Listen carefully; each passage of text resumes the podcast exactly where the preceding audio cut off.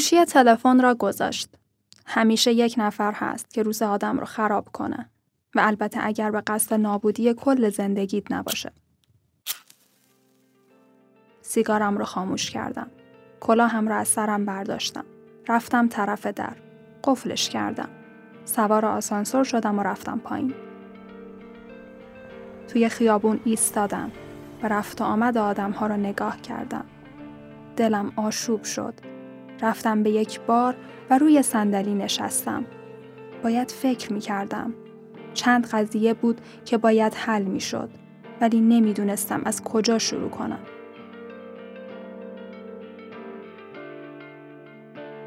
سفارش کوکتل و ویسکی دادم ولی در اصل دوست داشتم یه جا دراز بکشم و چند هفته بخوابم. بازی داشت خستم می‌کرد. زمانی زندگیم هیجان داشت. نه خیلی. یکم. چیز قابل شنیدنی نیست. احساس بیهودگی می‌کنم و اگه بخوام روک حرف بزنم حالم از همه چی به هم می‌خوره. نه من قرار بود به جایی برسم نه کل دنیا. همه ما فقط ول میگشتیم و منتظر مرگ بودیم.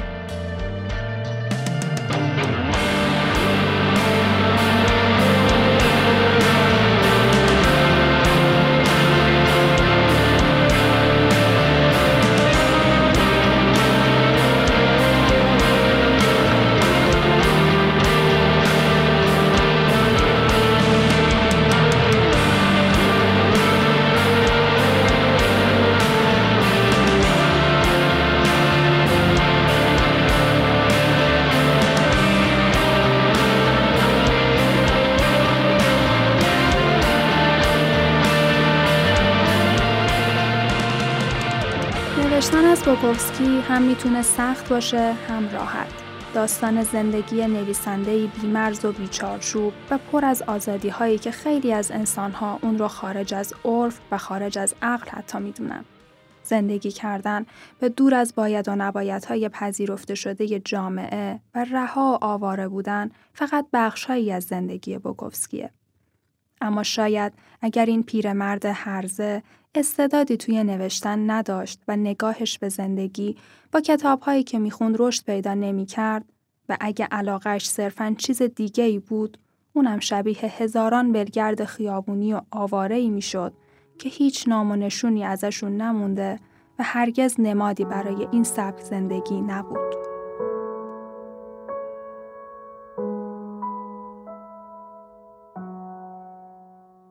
تا حد زیادی توی این مسیر حق انتخاب هم نداشته به خصوص توی سالهای اولیه زندگیش.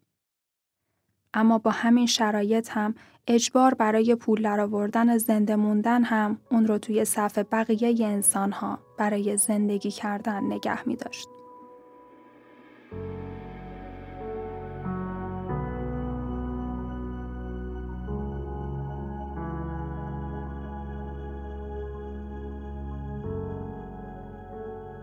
زندگی بوکوفسکی پر از تصویر فقر، ویرانی، لذتهای زودگذر و درک رنجه و الکل که مثل خون توی رکاش شریان داشته. اون خودش هم می‌گفت که نمی‌تونه زندگی رو بدون الکل تصور کنه و هیچ چیزی نمی‌تونسته اونو انقدر مست کنه که از زندگی مست بود. خیلی از ما اسم بوکوفسکی رو از متنها و ویدیوهاش توی شبکه های اجتماعی شنیدیم وقتی هم شروع کردیم به خوندن کتاباش راحتی و سبک نوشتنش جذبمون کرده. برای اونایی هم که خیلی حوصله خوندن ندارن مدل زندگی و مدل حرف زدنش بوده که باعث شده اسمش رو یه گوشه ذهنشون نگه دارن. بوکوفسکی توی کل زندگیش مشتری ثابت مشروب فروشی ها بوده و دائما دنبال یه حریف برای دعوا کردن میگشته. نمی‌تونیم بگیم از جنس اون امروز وجود نداره. اتفاقا به وفور هم توی جامعه هست. با هر رنگ و نژاد و مذهبی که توی طبقه بی خانمانا و محروما قرار می‌گیرن. اما چه چیزی بوکوفسکی رو تا این حد متمایز کرده که مایی که اینجا هزاران کیلومتر ازش فاصله داریم هم اسمش شده ورد زبونمون رو داریم در موردش قد یه اپیزود صحبت می‌کنیم.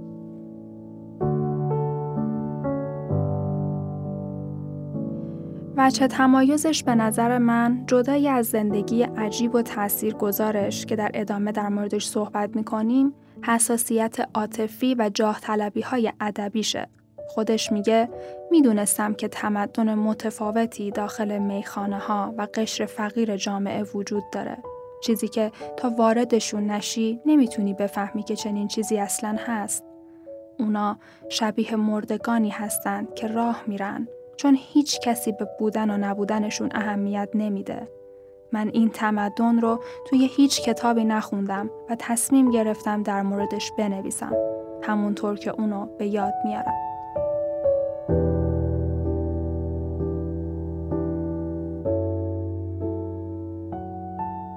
چارلز بوکوفسکی برخلاف نویسنده های دیگه نمی‌خواست خودش قهرمان نشون بده. به خاطر همین هم در مورد چیزایی نوشت که معمولا کسی نمی نویسه و همین ازش یه قهرمان ساخت. قهرمان ولگردان آمریکایی.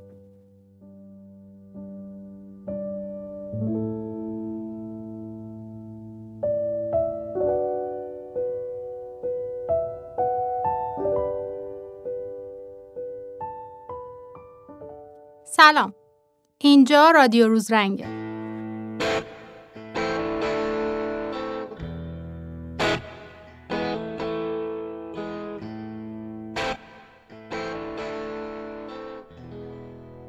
روزرنگ یه رسانه مرجع برای هنره و اینجا در رادیو روزرنگ قراره در مورد هر چیزی که به هنر مربوط میشه صحبت کنیم.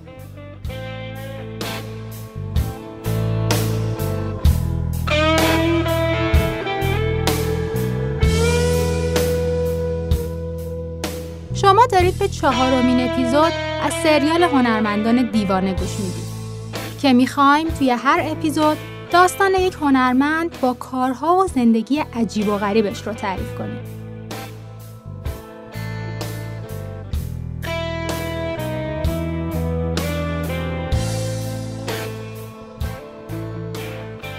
بوکوفسکی زندگی عجیب و غریبی داشته و هرچی نوشته از چیزایی بوده که با چشمای خودش دیده و درک کرده.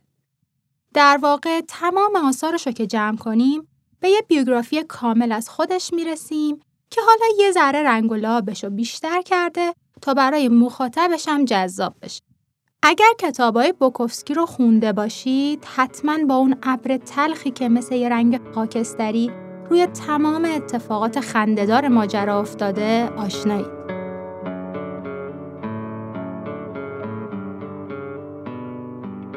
کاراکترهای محبوب این رمان ها دیوانه های دائم المستن با دیالوگ های خندهدار که هیچ کدوم علکی و صرفا برای خندوندن نوشته نشدن.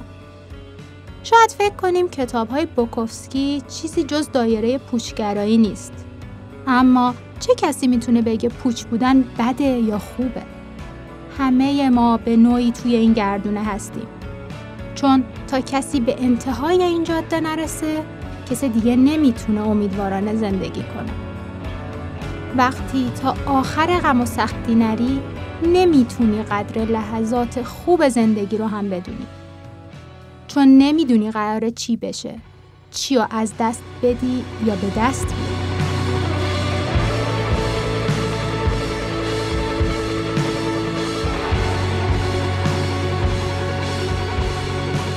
خواسته یا ناخواسته همه ما با حاله ای از ترس تبدیل به آدمهایی شدیم که الان هستیم.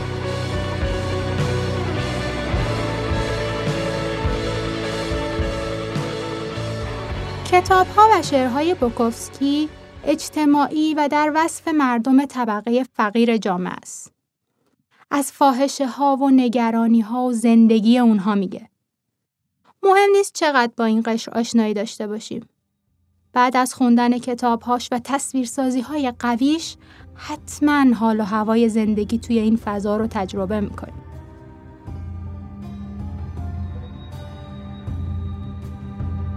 نوشته هاش توی نگاه اول داستانهای دم مستی و خماریه. اما این پوششیه که بوکوفسکی برای حفظ خودش و ذهنش بهش نیاز داشته. باید تا آخر هر داستان رو بخونید و کنجکاو چهره زشت زندگی باشید. تا معانی دیگه از چاه سیاه زیر پاتون مثل پروانه های پرواز کرده و روی شونه هاتون بشینن. ادهی میگن دروغ عامل خیلی از جدایی است. اما نه این حقایق هستن که انسانها رو از هم دور می‌کنن. وگرنه ما دروغ میگیم که نزدیک بمونیم. شاید دردناک باشه اما ما به نوعی محکوم به دروغ گفتن هستیم. درست به همون اندازه که محکوم به زندگی کردنیم.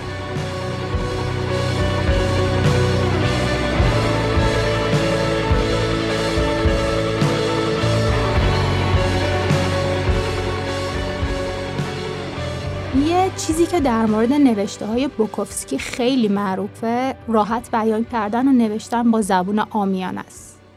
اما برای یه سریا از این هم بیشتر و عمیقتره. خیلی ها بعد از خوندن این نوشته ها احساس می‌کنن که یه شریک روحی پیدا کردن و بالاخره کسی بوده که درونشون رو ببینه و درک کنه. اون خودش میگه به نوعی من مردم رو نجات میدم. نه اینکه قصدم نجات دادن اونها باشه. من هیچ تمایلی به نجات کسی ندارم. اما خوانندگان آثار من رو ببینید. کسانی که کتابای منو می‌خرن، شکست خوردگان، دیوانگان و نفرین شدگانند و من به اونها افتخار می‌کنم. امسال 101 سال تولد بوکوفسکیه.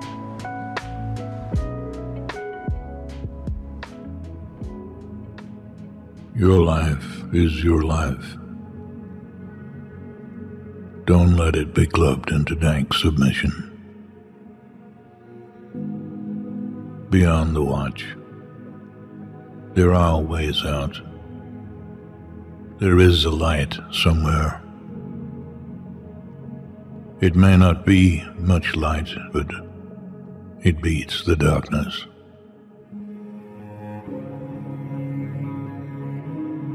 Beyond the watch, the gods will offer you chances. Know them. Take them. He can't beat death, but he can beat death in life. Sometimes. And the more often you learn to do it, the more light there will be. Your life is your life. Know it while you have it. You are marvelous. The gods wait to delight in you.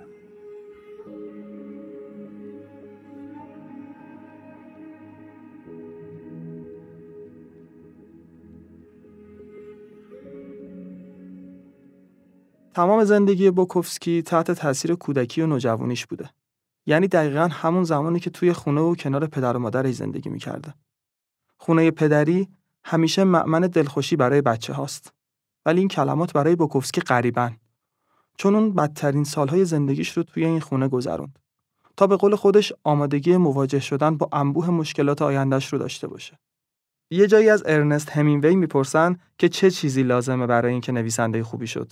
و اون میگه یک کودکی ناخوشایند. و بوکوفسکی یک نمونه عینی برای این حقیقته. اون میگه ترس از من نویسنده ساخت. ترس و عدم اعتماد به نفس.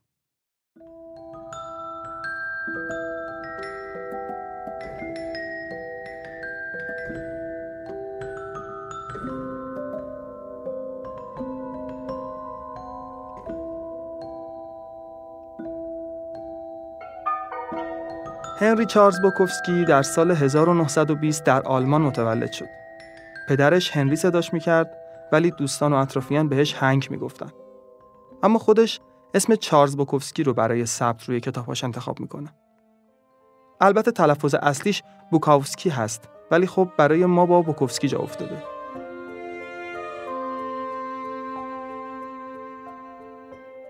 مادر اون یک آلمانی اصل و پدرش یک آلمانی آمریکایی بود.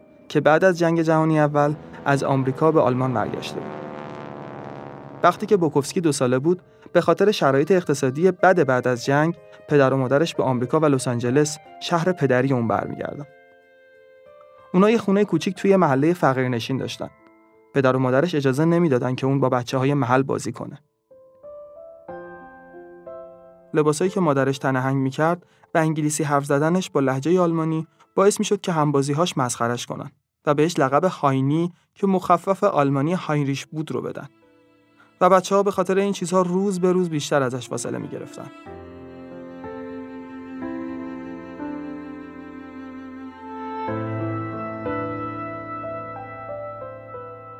زندگی کردن توی اون محله فقیر نشین که همه سعی می‌کردن خودشونو پولدار و جدای از بقیه نشون بدن باعث شد که بوکوفسکی تا جایی که ممکن بود و از دستش میومد خودشو از ظاهرسازی دور کنه.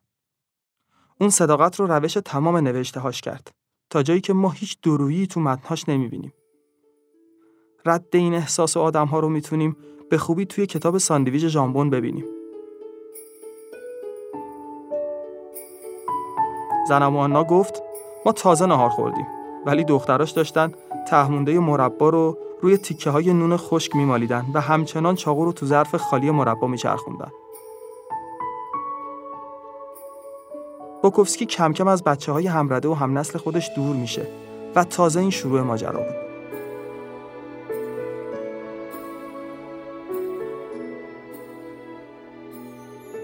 از دنیای پیرامون و محیط زندگی بریم داخل خونه و روابطش با پدر و مادرش که اگه نگیم شرایط بدتر بود بهتر هم نبود. کودکی بوکوفسکی گره خورده با یک پدر بسیار سختی و منضبط که به همه چیز بیشتر از خانوادش اهمیت می‌داد.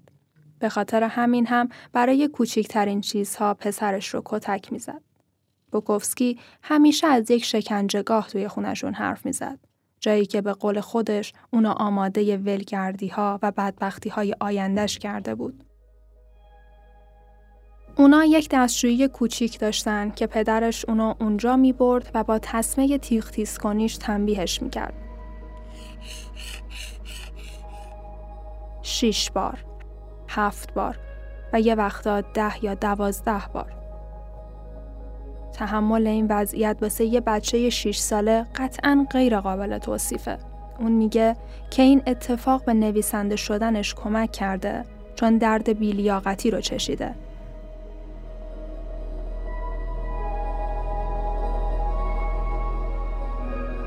افسردگی سلاحی بود که باهاش خشمش رو تقویت می‌کرد و کلماتی رو برای نوشتن بهش می‌داد.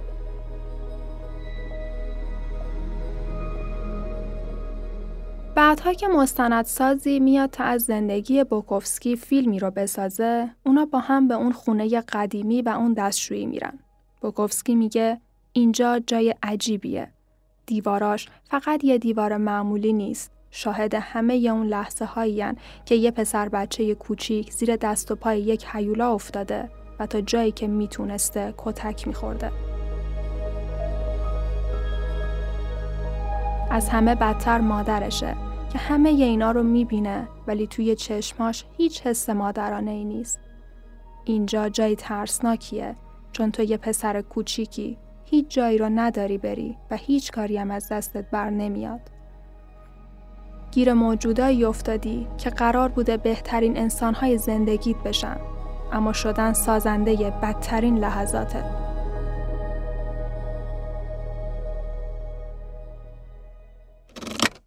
وقتی یازده سالش بود یک روز تو هفته باید چمنهای حیات رو کوتاه می‌کرد و باید همونطور که پدرش می‌خواست این کار رو می‌کرد. بعد از تموم شدن کار پدرش میومد سرش رو میذاشت روی زمین و با دقت چمنها رو نگاه می‌کرد تا یک ساقه بلند هم نمونده باشه. اما خب همیشه چیزی پیدا می‌شد که بمونه.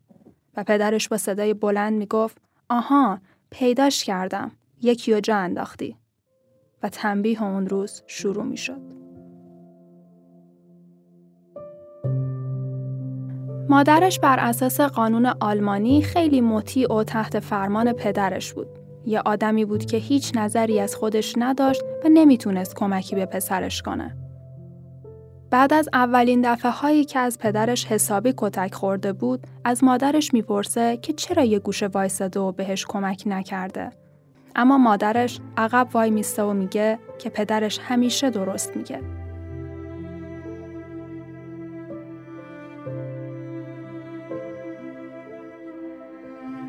بوکوفسکی درباره مادرش میگه اون زن ساده لوحی بود و فقط کارایی که بهش یاد داده بودن رو انجام می‌داد. مثل مترسک متحرکی بود که اصلا انگار توی این دنیا وجود نداشت. این خشونت بینهایت پدر و سردی آغوش مادر کافیه برای اینکه یک پسر بچه توی اون سن کم خیلی چیزا رو بفهمه. بفهمه تنهاست و باید دنیا رو در واقعی ترین و بیرحم ترین حالتش ببینه. بوکوفسکی تا آخرین لحظات زندگیش فکر می کرد که پدر و مادرش هیچ وقت دوستش نداشتن و در مورد این اتفاقات هم خیلی صحبت کرده.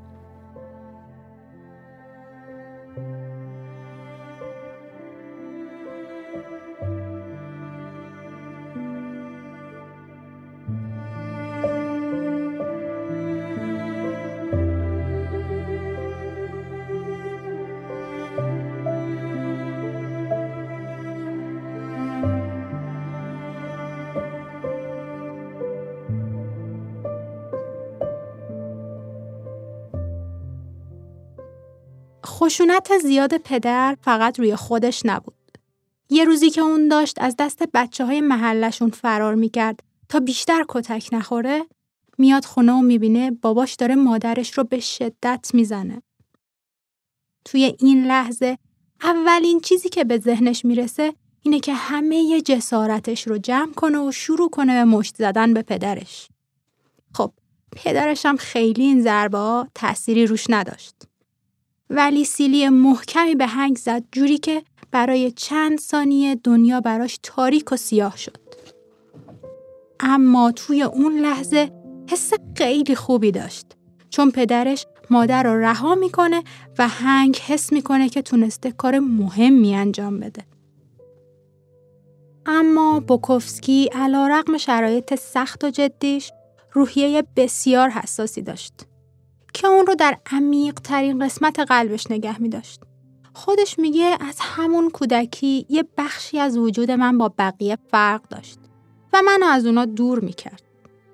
هرچی بیشتر میگذشت و بوکوفسکی بزرگتر می‌شد بیشتر از پدر و مادرش فاصله می‌گرفت. طوری که می‌تونست به دیوونگی اونا نگاه سردی داشته باشه و دیگه ازشون نترسه. خودش میگه اونا به من یاد دادن که برای هیچ چیز زیاد گریه نکنم. اونا منو برای زندگی که انتظارم رو می‌کشید آماده می‌کردن. هیچ وقت زندگی برام آروم و ملایم نبود. اما دیگه بدترین اتفاقاتم نمی‌تونست متعجبم کنه.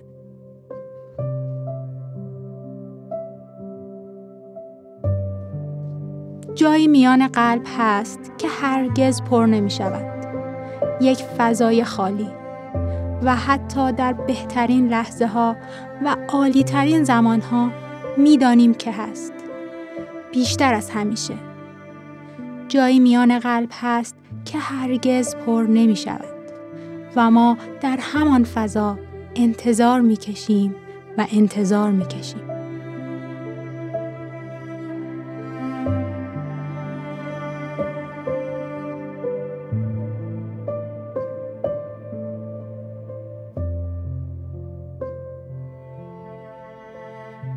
دوران مدرسه رو در لس آنجلس شروع کرد. وضعیت درسیش خوب بود. ولی از اونجایی که یه مقدار دچار اختلال دیسلکسیا یا خانش پریشی بود، نمی‌تونست کلماتو به درستی بخونه. این اختلال که اون موقع شناخته شده نبود، باعث شد که معلمش فکر کنه اون داره تنبلی می‌کنه. حتی نامه‌ای هم برای پدرش میفرستاد و از نحوه درس خوندنش شکایت می‌کرد. و این دوباره بهونه ای واسه تنبیه های بیشتر می شد.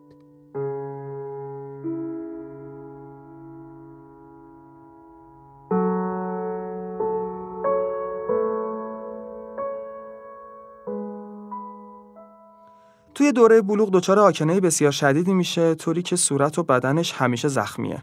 بالاخره میره بیمارستان و توی دوره چند ماه این جوش ها رو درمان می‌کنن.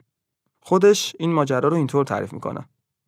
وقتی که پرستارا بالای سرم بودن از من هیچ صدایی در نمی اومد اما من می‌دونستم که این شجاعت نیست. این نفرت از پدرم بود که اینطور داشت از بدنم خارج می‌شد. شنیدی که داستایوفسکی تو برادران کارمازوف چی میگه؟ میگه کیست که نمی‌خواهد پدرش را بکشد و این دلیلی بود که کتابهای داستایوفسکی رو خیلی دوست داشت.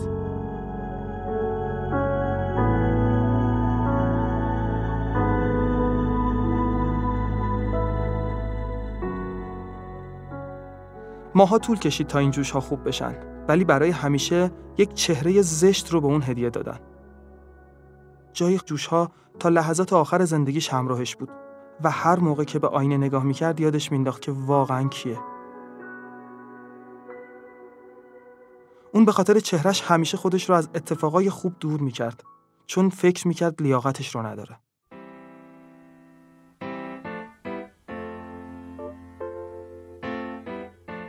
یکی از اتفاقای مهم دیگه توی سن نوجوانی بوکوفسکی وقتی بود که دبیرستانش تموم میشه و مدرسه براشون جشن فارغ التحصیلی می‌گیره. همه دانش آموزای سال آخر به این جشن دعوت بودن. این مراسم جشن ورود دانش آموزان به دوره بزرگسالیه که معمولا همه با دوستانشون می‌رفتن.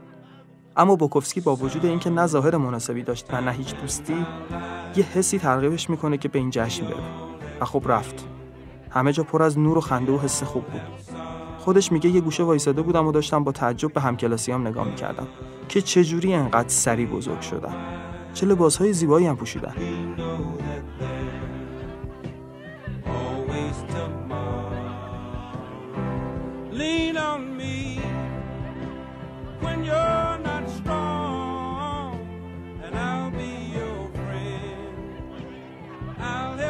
همین که داشته این تصویر معدبانه و احتمالاً اقراق شده رو می‌دیده متوجه تصویر خودش که روی شیشه روبروش افتاده میشه. با اون لباسای کهنه و جای جوشهای روی صورتش انقدر وضعیتش در مقایسه با بقیه بد بود که جرأتش رو نداشت به کسی برای دوستی نزدیک بشه. چه برسه به برقراری ارتباط با یه دختر.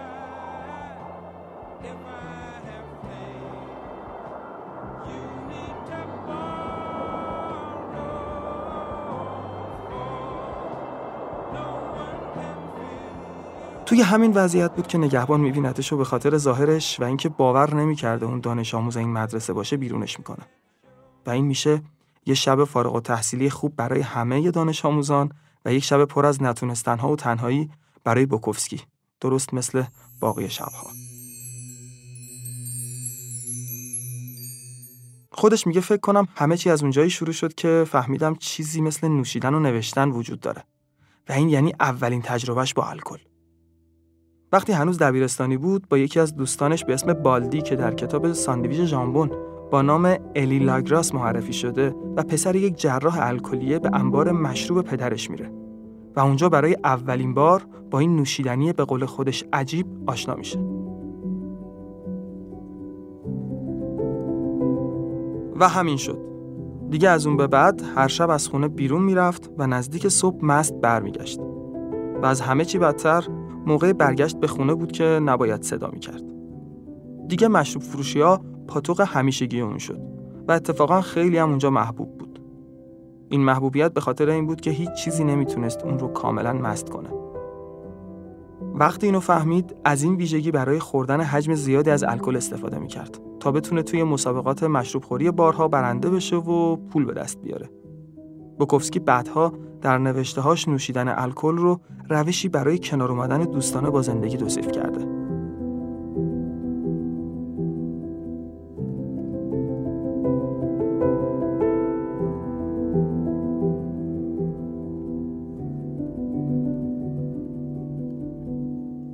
تقریبا 20 سالش بود که هر روزش توی کتابخونه ها میگذشت. عاشق همه نویسندگان بزرگ دنیا شد. این عشق اونقدر بزرگ بود که تونست تقریبا جایگزین همه کمبودهای زندگیش بشه. بوکوفسکی میگه کتابخانه دنیای دیگه ای بود که باید اون رو کشف می‌کردم. توی کتابخونه با نویسندگانی مثل جان فانته، داستایوفسکی و همینگوی آشنا شد و فهمید چجوری میشه از کلمات برای نظم بخشیدن به دردهای زندگی استفاده کرد و ترغیب شد تا تلاش کنه خودشم بنویسه. در مورد فانته میگه سبک نوشتنش رو دوست داشتم. باز و ساده و روشن بود و پر از احساس.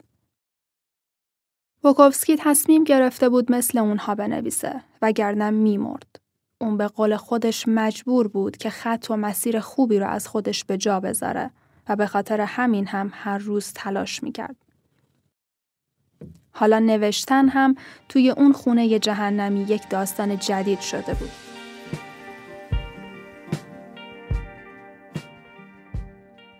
باید نوشته هاش رو توی کمد لباسهاش از دست پدر و مادرش قایم می کرد تا نتونن پیداشون کنن. چون دعوا راه می افتاد و احتمالا تمام اونها پاره می شدن.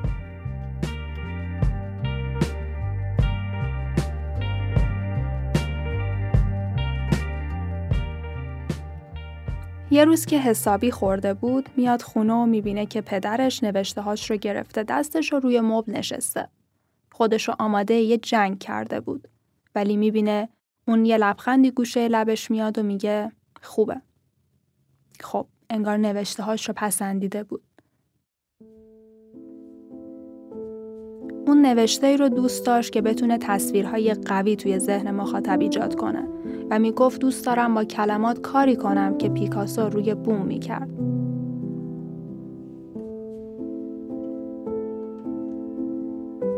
اون هیچ وقت تلاش نمی‌کرده که چیز عجیبی رو بنویسه. تمام داستانها و شعرهاش از مسائل و لحظاتی هستند که توی زندگیش تجربه کرده. ولی همیشه معتقد بود که داستان باید مثل یک لیوان آب میوه تازه در دستان مخاطب باشه. Each line must have its own power, its own feeling, its own juice, its own flavor. Writing must never be boring. It must not bore the reader, the writer. It must not bore anybody. You have to have juice in each line, don't you see? You don't believe me, but I'm trying to tell you. I get so. Writers put me to sleep.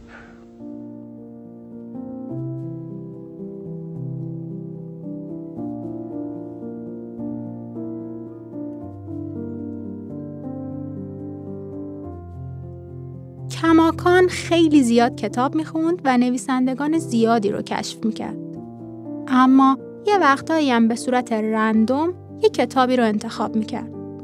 مثلا یه مدت به کتابایی در مورد جراحی علاقه پیدا کرده بود و در مورد انواع چاقوها و بخیه زدنها اطلاعات به دست می آورد و خیلی هم براش جالب بودن.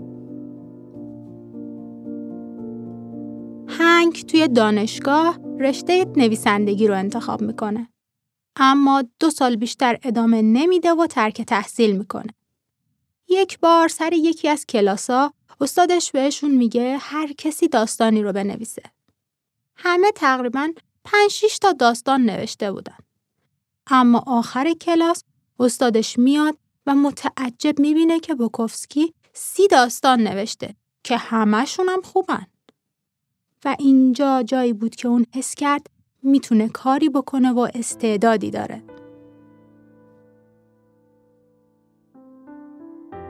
بعد از دانشگاهش یه خونه توی یه محله ارزون قیمت اجاره می‌کنه. مادرش هم چند وقت یه بار بهش سر میزن. اما برای اینکه بتونه زندگی کنه مادرش اونو به کار ساده و بدون نیاز به مهارتی معرفی می‌کنه. و این شروع زنجیره بیپایان شغلهای موقت بوگوفسکی بود.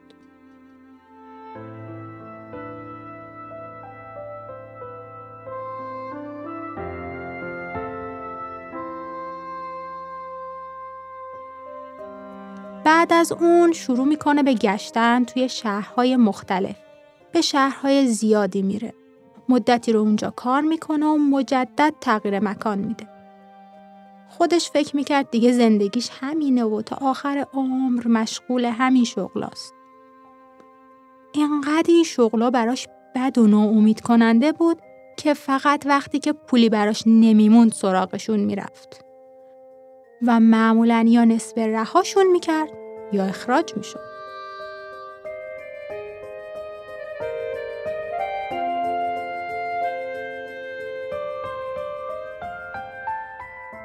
توی یکی از همین گشت و گذاراش توی خونه های مختلف یکی از صاحب خونه هاش اونو با موسیقی کلاسیک آشنا می‌کنه. بهش یه گرامافون میده و یه صفحه از سمفونی پنج بتهوون.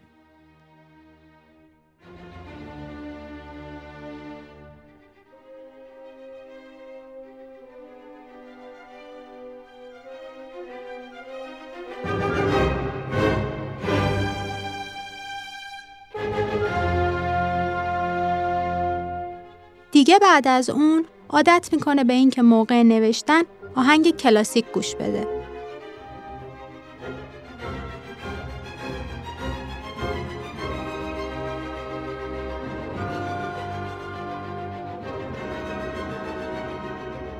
اون شروع کرد به فرستادن شعراش به مجله های کوچیک و داستانهای زیادی هم براشون میفرستاد که بیشتر درآمدش هم خرج فرستادن این نامه ها می‌شد.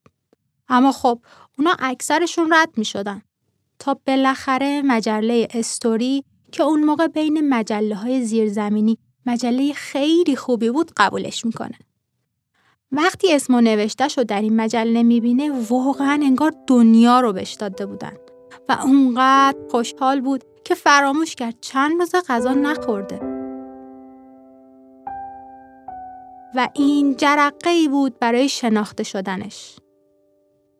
دیگه نوشته ها و شعراش رو در کنار آثار نویسنده های دیگه چاپ می‌کردن و می‌خواستن که یه مدیر هنری برای تنظیم برنامه هاش در نظر بگیرن.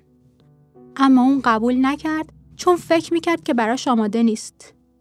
اون معتقد بود که یه نویسنده به تجربه نیاز داره.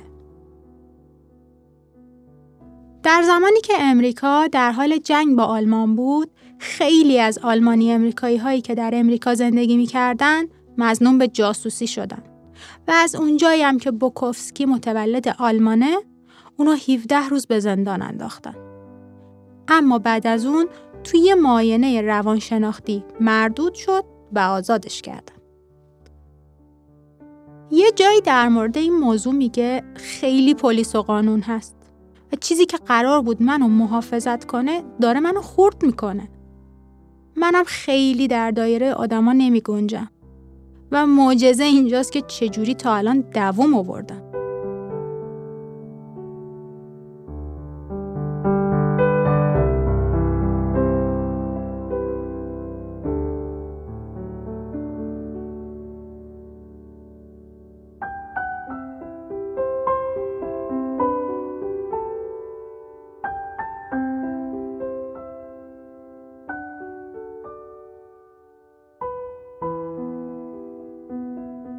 هنگ شغلای موقتی خیلی زیادی می‌گیره. در واقع کارهایی که هیچ کس دیگه ای حاضر نبود انجامشون بده. مثل کار کردن توی کارخونه غذای سگ. مسئول کنترل و نظافت و شغلهایی از همین قبیل. توی هر کدوم از این کارها خواسته و ناخواسته وارد دنیای آدمهای اونجا میشه و حرفها و حس و حالشون رو به خاطر میسپره. این روند ادامه پیدا می‌کنه تا 25 سالگیش جایی که بوکوفسکی نوشتن رو رها می‌کنه. میگه من تسلیم شدم. نه به خاطر اینکه نویسنده بدی بودم. به خاطر اینکه همه تلاشم رو کردم ولی نتونستم هیچ راهی برای ورود به دنیای نویسندگی پیدا کنم. من تجربه به درد بخوری نداشتم که بخوام صدامو با بلنگوی قلم به گوش آدمای دنیا برسونم. تنها هنر من فقط نوشیدن و زندگی با زنها بود. باید سیر می شدم از گذروندن و تلف کردن وقت. باید تا ته ولگردی می‌رفتم که مطمئن بشم اصلا انتهایی وجود داره یا نه. دنبال جمع کردن تجربه نبودم اما خب همه اینها داشت به من یه چیزایی رو اضافه می‌کرد. و این شروع دورانیه که خودش بهش میگه مستی ده ساله.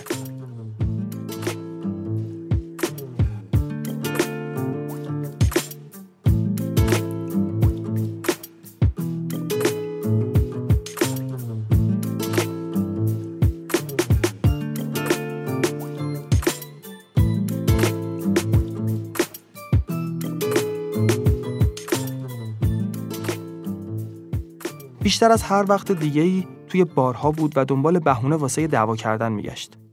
یه وقتایی انقدر کتک می‌زد و می‌خورد که از حال می‌رفت ولی اجازه نمی‌داد کسی دستشو بگیره و کمکش کنه. روی زمین انقدر میافتاد تا خودش به هوش بیاد و بلند بشه. خودش از منشأ این دعواها میگه هر بار که به خونه می اومدم ادعی دنبالم بودن و تهدیدم می‌کردن. منم حس کردم اینجوری نمیشه. باید یه کاری کرد و شروع کردم به زدن.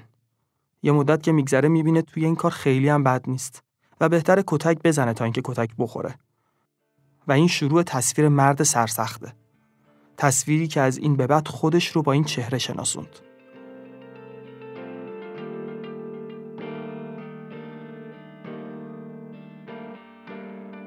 انقدر سر موضوعات بی اهمیت با همه دعوا کرد که صورت شبیه یک ماسک شده بود که اونو در برابر احساس و صدای قلبش محفوظ کرد. یه جایی در مورد دعوا کردن هم شاعرانگی به خرج میده و میگه اثر مشت روی دندون رو دوست دارم. به نظرم این معجزه‌ای بود برای اینکه خون به مغز برسه و قبل از اینکه کسی بخواد بزنتم من بزنمش. جالبه که به ادعای اطرافیانش تقریبا همیشه صورتش کبود بود حتی تو سرین بالا. بعدا در مورد اون لحظاتش میگه که من نمی‌تونم حال و هوای اون موقع رو درک کنم. چرا باید می‌رفتم پر زورترین و پر ادعاترین آدم بار رو پیدا کنم و باهاش شروع کنم به دعوا کردن. اونم تو دعوایی که خودم هم خونی برمیگشتم. اگه بخوایم ریشه میل به دعوا کردن رو توی زندگیش پیدا کنیم باید بریم تو حال و هوای پسر بچه منزوی و گوشگیر و تنها. جایی که دعوا تنها راه برای نجاتش از تنهایی میشه. و سعی می‌کنه ازش مثل یک ابزار برای نشون دادن خودش استفاده کنه. و چه ابزار دردناکی. به خاطر همینم همیشه پایه دعوا کردن بود و هر کاری می‌کرد تا بقیه رو وسط دعوا و شرط بندی بکشونه.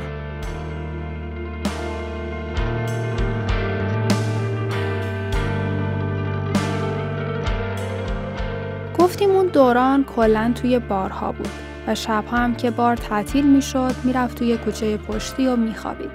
خودش میگه امیدوار بودم کامیونی که برای حمل اجناس میاد منو زیر بگیره.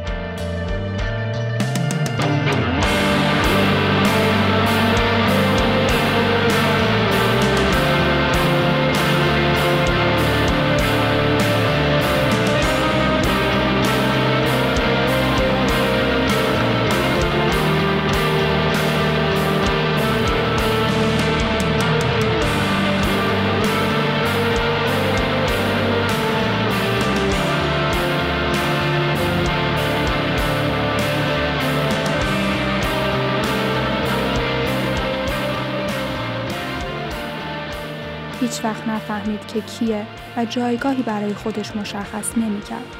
بوکوفسکی یک ولگرد دیوونه به نظر می اومد. ولی خب همیشه میگن از آدم مست میشه حرف راست رو شنید.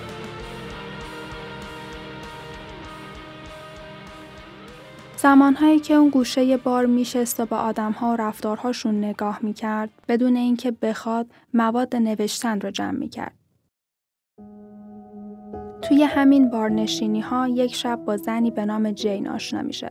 از آدمای اونجا می‌پرسه که اون زن کیه و همه بهش میگن اون اون دیوونه است. نزدیکش نشو. همین باعث میشه که جذبش بشه. پیشش بره و براش نوشیدنی بخره. جین یه زن آسیب دیده و سرگردان بود در مرز روسبیگری.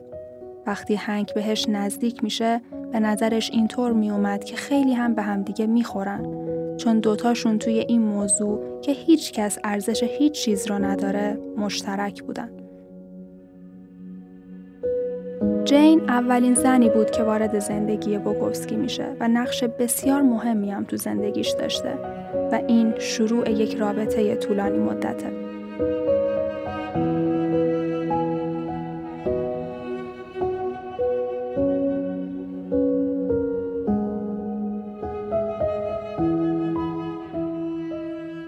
رابطه این دوتا موجود عجیب پر از فراز و نشیبه.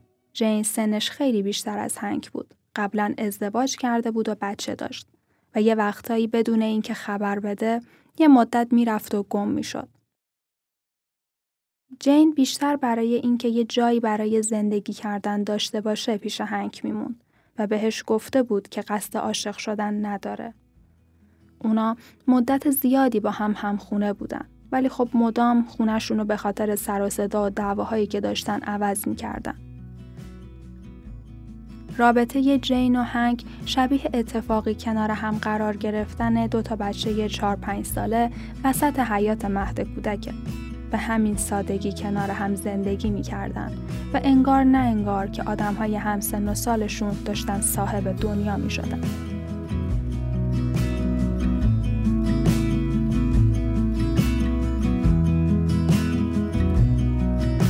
خیلی از برخوردها و اتفاقات و حتی نحوه آشناییشون توی فیلم بارفلای نشون داده شده. این فیلم که توی سال 1987 ساخته شد شباهت زیادی به زندگی واقعی بوکوفسکی داره تا جایی که یه سکانسایی از این فیلم هم دقیقا توی همون مسافرخونه ایه که جین و هنگ مدت زیادی رو توش زندگی کردن فیلم برداری شده. حتی همون زمینی که اونها ازش ذرت کندن و بعدش فرار کردن. اگه فیلم بارفلای ساخته باربرد شرودر رو دیده باشید می‌تونید حس نزدیکی به حال هوای اون زمان بوکوفسکی رو پیدا کنید. این تنها فیلم نامه که خود بوکوفسکی نوشته و حتی توی صحنه هایی از فیلم خودش هم حضور داره که این خیلی به باورپذیری اون کمک می‌کنه. اونا هفت سال با هم زندگی کردن و هنگ با اون برای اولین بار عشق و شکست رو تجربه کرد.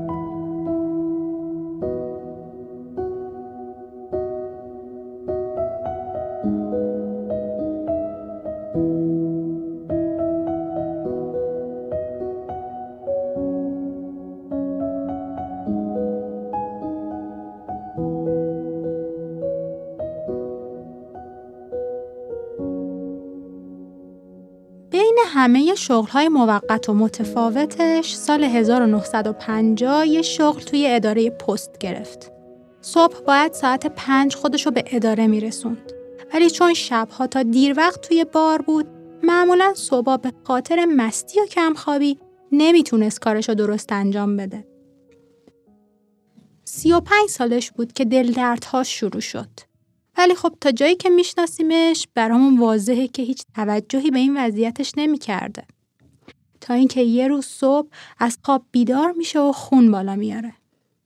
میگه خونهای بیپایانی مثل آبشار از من جاری بودن. خودشو به هر سختی که بود میرسونه بیمارستان. ولی خب اونجا هم چند روز طول می‌کشه تا بهش رسیدگی بشه. معدش خونریزی کرده بود و دکتر بهش میگه که اگه یک بار دیگه مشروب بخوری دیگه هیچ کاریش نمیشه کرد.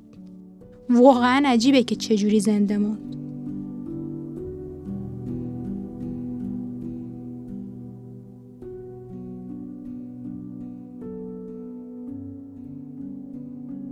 وقتی از بیمارستان مرخص شد انگار یه آدم دیگه بود. همه چیز براش تغییر کرد. خیلی آروم شد. دیگه مثل قبل نه اونقدر نگران بود و نه چیزی براش روی دور تند بود. انگار یه آرامش عمیق بهش تزریق شده بود. حتی مدل آروم حرف زدن معروف بوکوفسکی که در فیلم ها و صداهای جامونده ازش می‌بینیم هم احتمالا برمیگرده به همین اتفاق. مواجه شدن با مرگ برای هر کسی یه مدله. برای بوکوفسکی هم اینجوری بوده. فکر این که اینجا می‌تونه آخر راه باشه و زندگی همینه استرس رو از بوکوفسکی می‌گیره تا بتونه تصمیم بگیره که می‌خواد چجوری زندگیشو ادامه بده.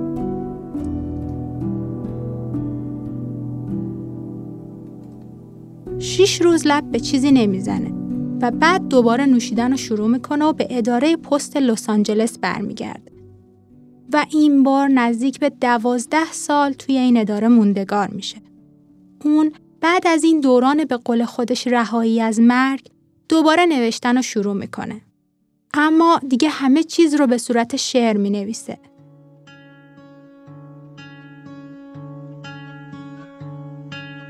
There's a bluebird in my heart that wants to get out. But I'm too tough for him. I say, stay in there. I'm not going to let anybody see you. There's a bluebird in my heart that wants to get out, but I pour whiskey on him and inhale cigarette smoke and and the whores and the bartenders and the grocery clerks never know that he's in there. There's a bluebird in my heart that wants to get out, but I'm too tough for him. I say, Stay down. Do you want to mess me up? Do you want to screw up the works? Do you want to blow my book sales in Europe?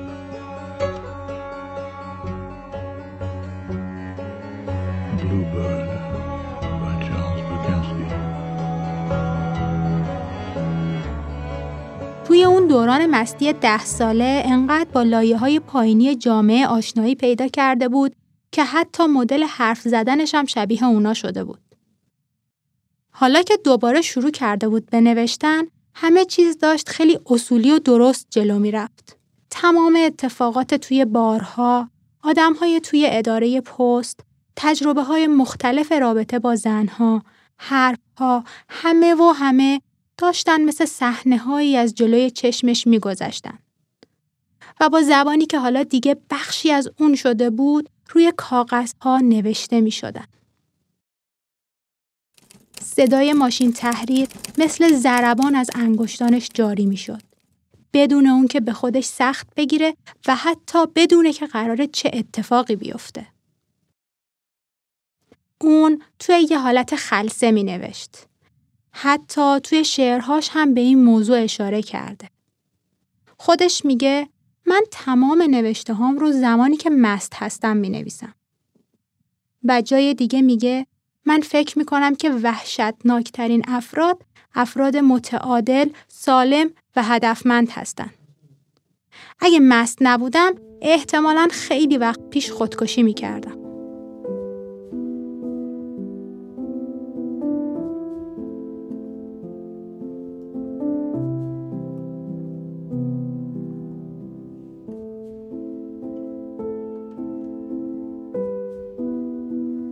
توی فکر کردن و نوشتن در بند هیچ چیزی نبود. شبها که بقیه خواب بودن و نمی‌شد باهاشون حرف زد، نمی‌شد به کتک زدن و کتک خوردن هم ترغیبشون کرد، بهترین زمان بود برای اینکه از تجربه هایی که به دست آورده استفاده کنه. پس رادیوی قدیمی رو روشن می‌کرد و با صدای موسیقی کلاسیک شروع می‌کرد به نوشتن. بوکوفسکی با آرامش تلخ و زبان شیرینش سعی داره که بگه در ازای چه چیزی زنده ایم. اون میگه وقتی که مردم نوشته هامو می‌خونن نمی‌خوام فکر کنن که کتاب ادبیات دستشون گرفتن. بلکه می‌خوام قد یک کتاب اونها رو وارد زندگی کنم. همسایه کناری غمگینم می‌کنه. زن و شوهر صبح زود بیدار میشن سر کار میرن عصر بر میگردن یه پسر و دختر بچه دارن. ساعت نه شب همه چراغای خونه خاموشه. صبح فردا هم. همسایه کناریم غمگینم می‌کنه. آدمای خوبی هستن. دوستشون دارم. اما حس می‌کنم در حال غرق شدنن. و من نمی‌تونم کمکشون کنم. گذران زندگی می‌کنن. بی خانمان نیستن. اما دارن بهای گذافی رو می‌پردازن. گاهی تو میانه روز به خونهشون نگاه می‌کنم. و خونه هم به من نگاه می‌کنه. خونه گریه می‌کنه. این قابل حس کردنه.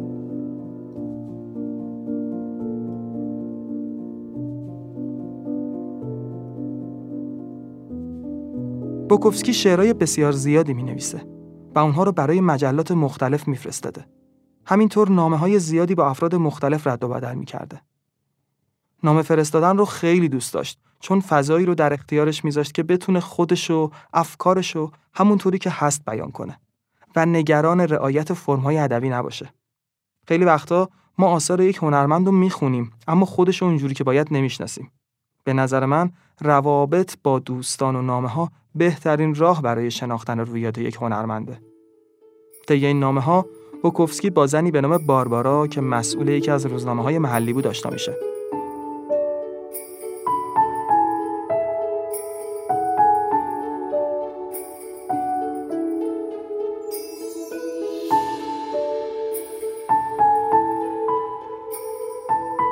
اونا یه مدت با هم صحبت کردن تا جایی که اون از نقصی که توی ستون فقراتش داشته شکایت می‌کنه و میگه احساس افسردگی می‌کنه از اینکه نمی‌تونه هرگز ازدواج کنه. بوکوفسکی که از شکوه های اون خسته میشه میگه من باهات ازدواج می‌کنم. و همین حرف باعث شد تا چند روز بعد دم ایستگاه اتوبوس منتظر زنی باشه که تا قبل از اون هرگز حتی تلفنی هم باهاش حرف نزده بود. ولی قراره که باهاش ازدواج کنه.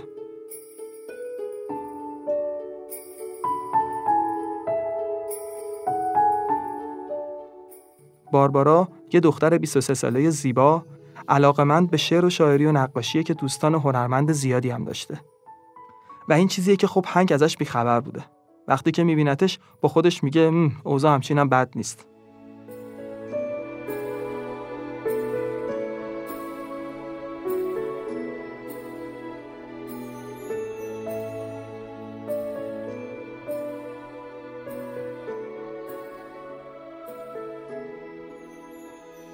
توی همین دوران بود که به بوکوفسکی خبر میدن مادرش بیمارستان بستریه.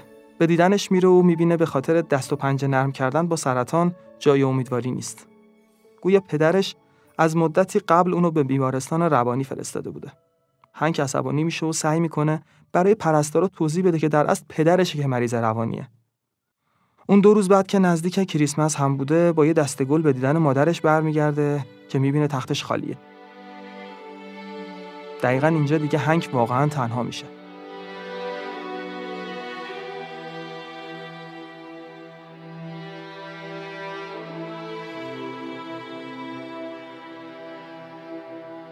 از بین مرگ ها پذیرفتن مرگ خودمون از همه چی راحت تر و مرگ دیگران از همه چی سخت تره. اما مرگ همه جا هست و هیچ کس در مورد اون چیزی نمی‌دونه.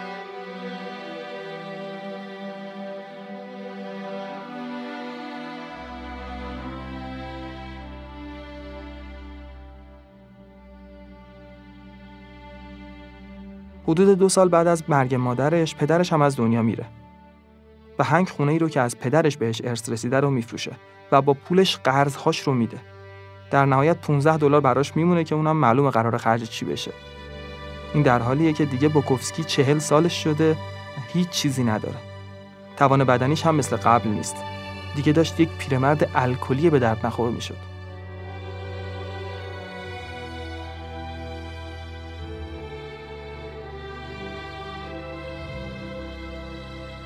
این نقطه مرحله دیگه ای از زندگیشه.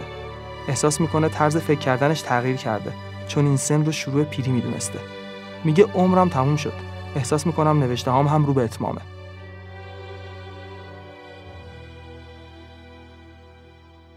توی زندگی مشترکش با باربارا هم مشکلاتی پیدا می‌کنه. اونا سبک زندگیشون با هم متفاوت بود و در نهایت بعد از سه سال باربارا ازش جدا میشه و با یه شاعر دیگه ازدواج می‌کنه.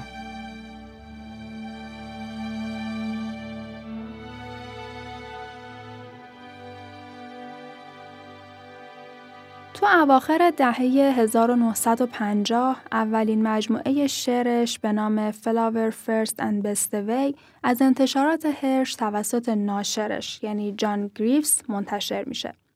خودش میگه این اولین مجموعه شعر از مرد چهل ساله که خیلی دیر شعر نوشتن رو شروع کرد. توی این سالها کم و بیش هم جین رو می‌دید که خیلی شکسته شده بود.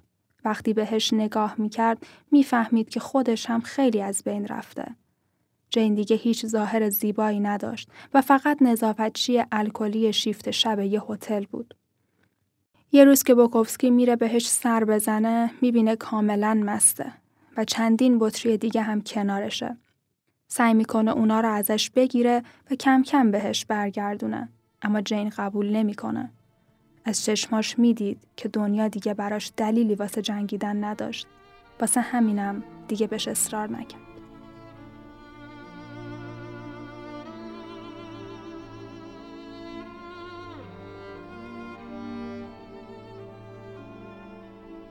دو هفته بعد دوباره بهش سر می‌زنه و می‌بینی که توی اتاق هیچ چیزی جز یک رد بزرگ خون نیست.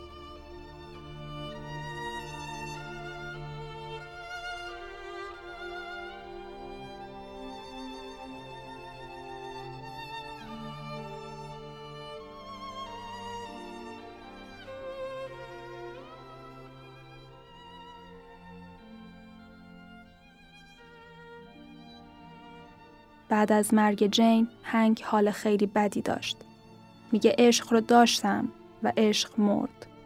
دیر یاد گرفتم.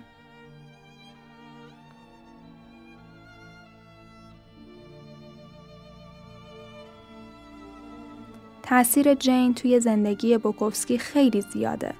انقدر که رد ویرانی مرگ اونو می‌تونیم از مجموعه شعرها و داستانهاش ببینیم.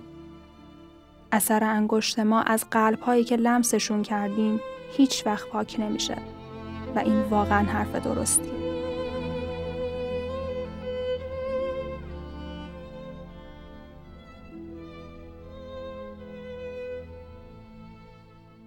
بعد از اون با مجله آوتسایدر آشنا میشه که قبول کردن نوشته هاش رو منتشر کنن. این مجله در شناختن بوکوفسکی نقش زیادی داشته تا جایی که اسمش در کنار بزرگترین نویسندگان اون دوره آمریکا قرار می‌گیره. خودش میگه باورم نمیشه اسمی که روبروی نویسنده نوشته شده کیه. احساس می‌کنم الان کسی در رو باز می‌کنه و میگه من چارلز بوکوفسکی هستم.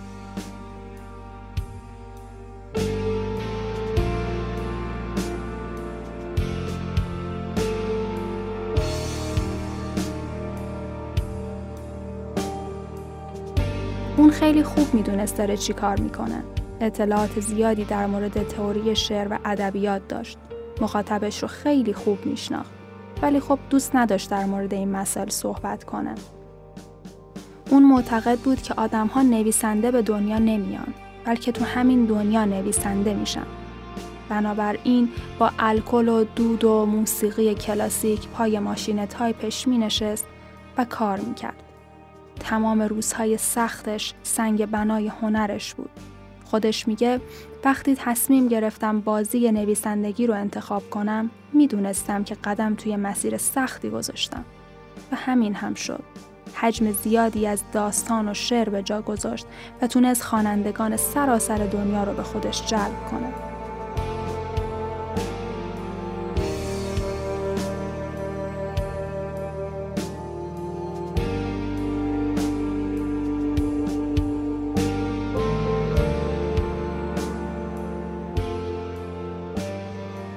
از کار کردن توی اداره پست فقط شنیدن از دقدقه ها و مشکلات مردم براش مونده بود. کاری به کار هیچ کس نداشت. اما خب همه چیزو میشنید. اگه چاره داشت یه روزم اونجا نمیموند. اما سنش بالا رفته بود و کار دیگه ای هم بلد نبود جز نوشتن که اونم خیلی به درد نمی‌خورد. یه دیوونگی که داشت این بود که با اینکه واقعا توی مزیقه مالی بود یادش می‌رفت که حقوقش رو بگیره. مثلا یه وقتا دو ماه میگذشت که حقوقش رو نگرفته بود.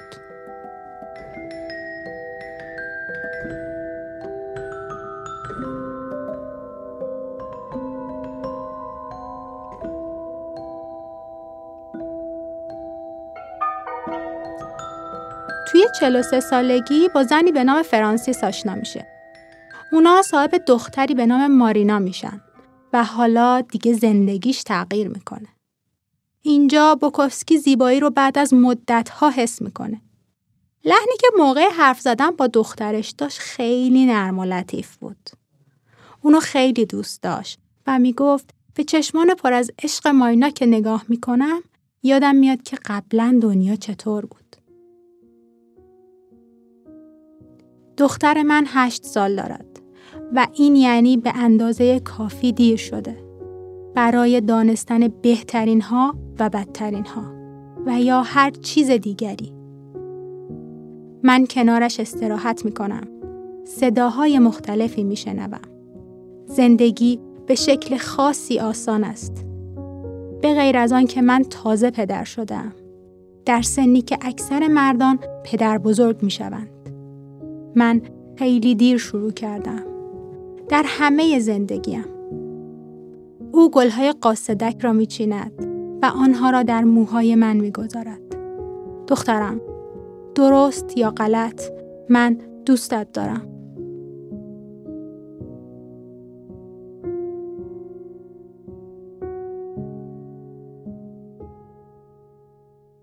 فرانسیس و دخترش بعد از مدتی تصمیم می‌گیرن که جدا از هنگ زندگی کنن. و اونم بهشون توی اسباب کشی کمک می‌کنه. ولی همیشه مراقبشون بود و تا آخر عمرش بهشون خرجی می‌داد. اما جدیترین اتفاق توی زندگی هنری بوکوفسکی وقتی شروع میشه که با جان مارتین آشنا میشه. جان که تحت تاثیر نوشته های اون قرار می‌گیره میگه من به ازای هر شعر بهت سی دلار میدم. و این برای بوکوفسکی که تا اون موقع هیچ درآمدی از شعراش نداشت خوشحال کننده بود.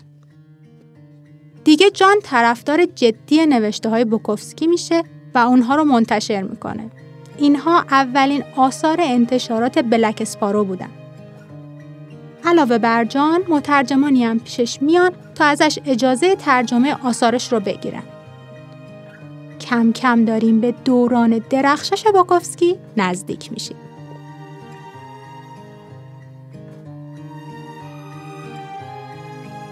همچنین اون شروع می‌کنه به نوشتن یک داستان ادامه دار در یکی از مجله های معروف آمریکایی. این داستانهای کوتاه در یک سطر با نام پیرمرد هرزه منتشر می شدن که بعدا همشون توی یک کتاب با همین نام چاپ میشه. چارلز حالا که سرش شلوغ شده بود برای اینکه از برنامهش عقب نیفته خودشو مجبور می‌کنه که هر روز حداقل هزار کلمه بنویسه. اما شبا که شروع به نوشتن می‌کرد اونقدر مینوشت تا بیهوش می‌شد. صبح که از خواب بیدار می‌شد می‌دید خیلی بیشتر از چیزی که قرار بوده نوشته و چون همیشه مست بود نوشته هاش نیاز به ویرایش داشتن.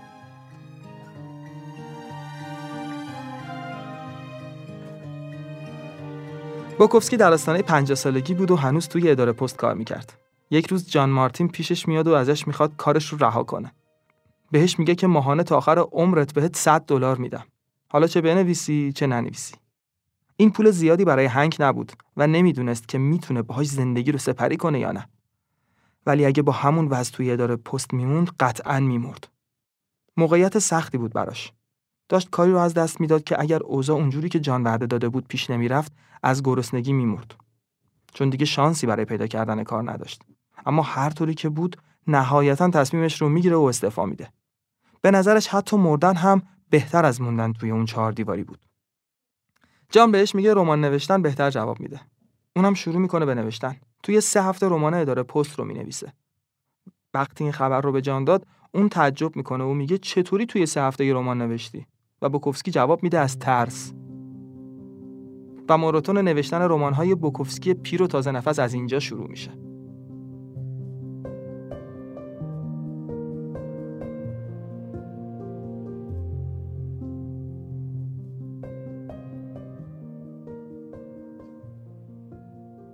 الهام بخشترین شخصیت بوکوفسکی توی رمان‌هاش خودشه که به اسم هنری چینانسکی معرفیش می‌کنه. اون یه کاراکتر با یه قلب بزرگ و در عین حال بدبین، مبارز، بازنده و بازمانده است. انتخاب این اسم به جای اسم خودش به خاطر اینه که بتونه در کنار اتفاقات واقعی یکم هم از خلاقیتش استفاده کنه و داستان رو بزک کرده تعریف کنه. رمان‌های اون در صفحه چاپ بودن، وضعیت زندگیش رو به بهبود بود و به قول خودش انگار آخرای جاده همه چی داشت روشن می‌شد. توی همین دوران لیندا کینگ یک خانم مجسمه ساز سی ساله وارد زندگی بوکوفسکی میشه. اونها رابطه بسیار پرهیجانی داشتن. لیندا از یک ازدواج ناموفق می اومده و قبلا تو بیمارستان روانی بستری بوده. نکته جالب اینه که لیندا گاهن بوکوفسکی رو بسیار می‌زده و وقتی هم که خوب بودن همه چی فراموش می شده. با این شرایط عجیب هنگ ابدا نمی‌تونست بی خیال لیندا بشه و انگار که لیندا اون رو دچار خودش کرده بود. اما زندگی پرفراز و نشیب اونها هم بالاخره تو سال 1975 تموم میشه.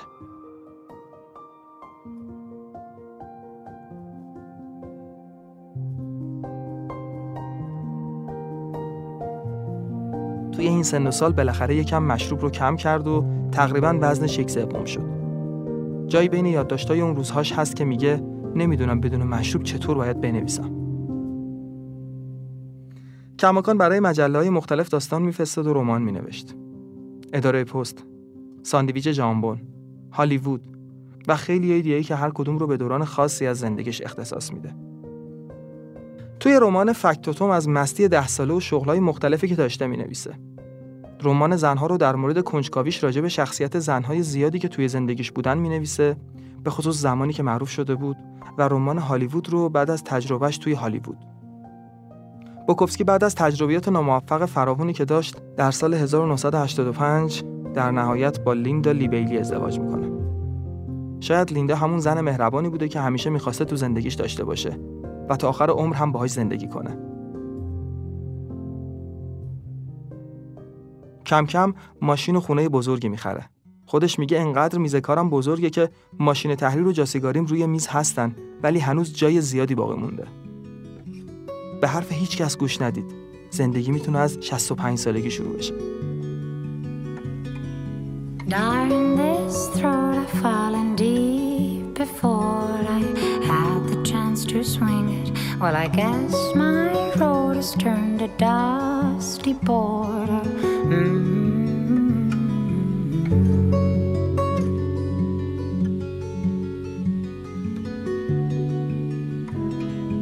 Torturous dreams that swept me down and back. I'm sinking in my finest dress. Tell me, men, am I lost? For I'd rather speak the voice of someone else.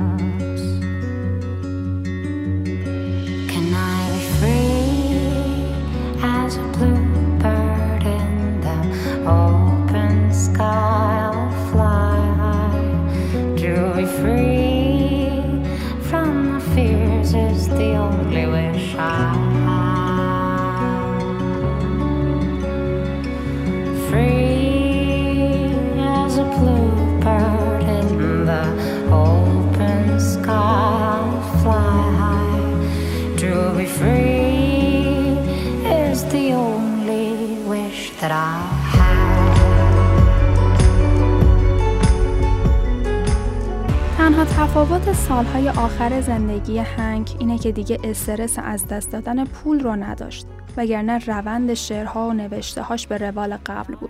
هر چند وقت یک بار دوباره به همون محله ها می‌رفت. مدل زندگیش شبیه یک ولگردی بود که حالا پولدار شده بود. بوکوفسکی دیگه قصد مردن نداشت و می‌خواست تا 80 سالگی زندگی کنه چون به نظرش دنیا حداقل بهش سی سال زندگی بدهکار بود. اما خب همیشه اونجوری که ما می‌خوایم هم پیش نمیره.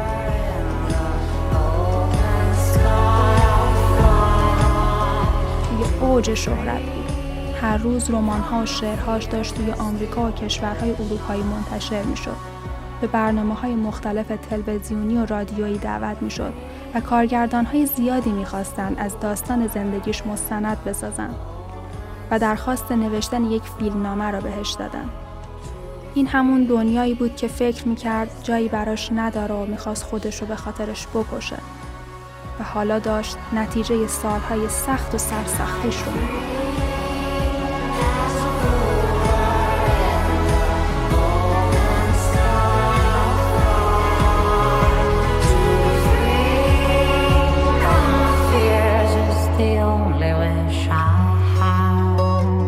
اسم بوکوفسکی که همیشه توی کوچه پس کوچه های محلشون و بین همسن و سالاش مسخره می‌شد حالا داشت روی زبون ها میافتاد داشت یک انقلاب بین نویسندگان معاصر به پا می‌کرد و این همون نقطه ایه که شاید به فکر خودش هم نمی رسید. اما این خوشی عمر زیادی نداره و اون توی سن 72 سالگی سرطان خون می‌گیره و یک سال بعد هم چشمهاش رو برای همیشه میبنده. یه چیزی که از بوکوفسکی خیلی عجیبه اینه که وقتی 25 سالش بود دکتر بهش گفت که اگه یک بار دیگه لب به مشروب بزنی میمیری. اون از هفته دیگه نوشیدن رو دوباره شروع می‌کنه. ولی توی 74 سالگی و به خاطر سرطان خون میمیره. اینکه کارش درست بوده یا نه رو نمی‌دونم ولی چیزی که معلومه اینه که هر کسی فقط خودش می‌تونه برای زندگیش تصمیم بگیره و این تصمیم می‌تونه یه جایی خیلی دورتر از باورهایی باشه که تا حالا پذیرفتیم. بوکوفسکی نماد ادامه دادنه. نماد به سختی ادامه دادن.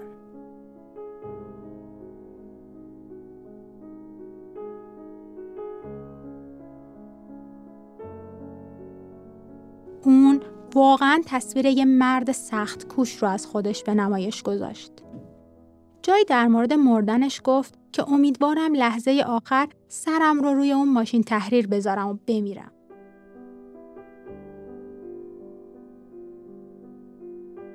میدان جنگ من این حروف فلزی و صدای مکرر اونهاست. هنگ در تمام زندگیش چیزهایی می‌گفت و به مسائلی توجه داشت که باقی هنرمندان همردش به اونها اشاره کرده و ازش میگذشتن. از خشونت، دعوا، الکل و چیزای دیگه. اون میگه دزدیدم، کتک خوردم، به زندان افتادم، راههای بسیاری رو تجربه کردم. از همسران قبلی تا مشاغل دم دستی و خسته کننده. اما همیشه نگران روح لعنتیم بودم. شاید بیش از حد نگران باشم. اما می‌دونم زندگی این گونه است که تو در یک دستت بسته ای از تاریکی رو حمل می‌کنی و هر روز چیزی به اون اضافه میشه. تا وقتی که بالاخره مرگ فرا می‌رسه و تو فورا میگی هی از دیدنت خوشحالم. چارلز بوکوفسکی نویسنده پرکار بود که بیشتر از هزار شعر، 32 کتاب شعر، پنج کتاب داستان کوتاه و چندین رمان یک فیلمنامه منتشر کرد. همسرش میگه که تا لحظه آخر مشغول کار بود، حتی روزهایی که اصلا حال خوبی نداشت. چند ماه قبل از مرگش کتابی از نامه های اون با عنوان Screams from the Balcony منتشر شد. و رمان جدیدش به نام پالپ هم سه هفته بعد از مرگش منتشر شد. تقریبا شهرت بوکوفسکی توی ایران هم با انتشار همین رمان عامه پسنده. بهتر این های مرتبط با هم و تقریبا بیوگرافی رو منظم بخونیم تا از اون همون جوری که هست لذت ببریم. این پایان با شکوه مردیه که چهل سال مرگش رو به تأخیر انداخت ولی رها زندگی کرد. و جایی که دستانم آخرین قلم را ناامید رها کند یک خانه ارزان و محقر است. آنجا مرا پیدا می کنند. من هرگز اسمم را نمی‌دانم و فلسفه وجودم را. ولی من ارزش رهایی را فهمیدم. داستان زندگی چارلز بوکوفسکی رو شنیدید. در اپیزودهای بعد هم می‌خوایم از هنرمندان دیوانه بگیم. پس همراهمون باشید و رادیو روزرنگ رو در پادگیرها دنبال کنید.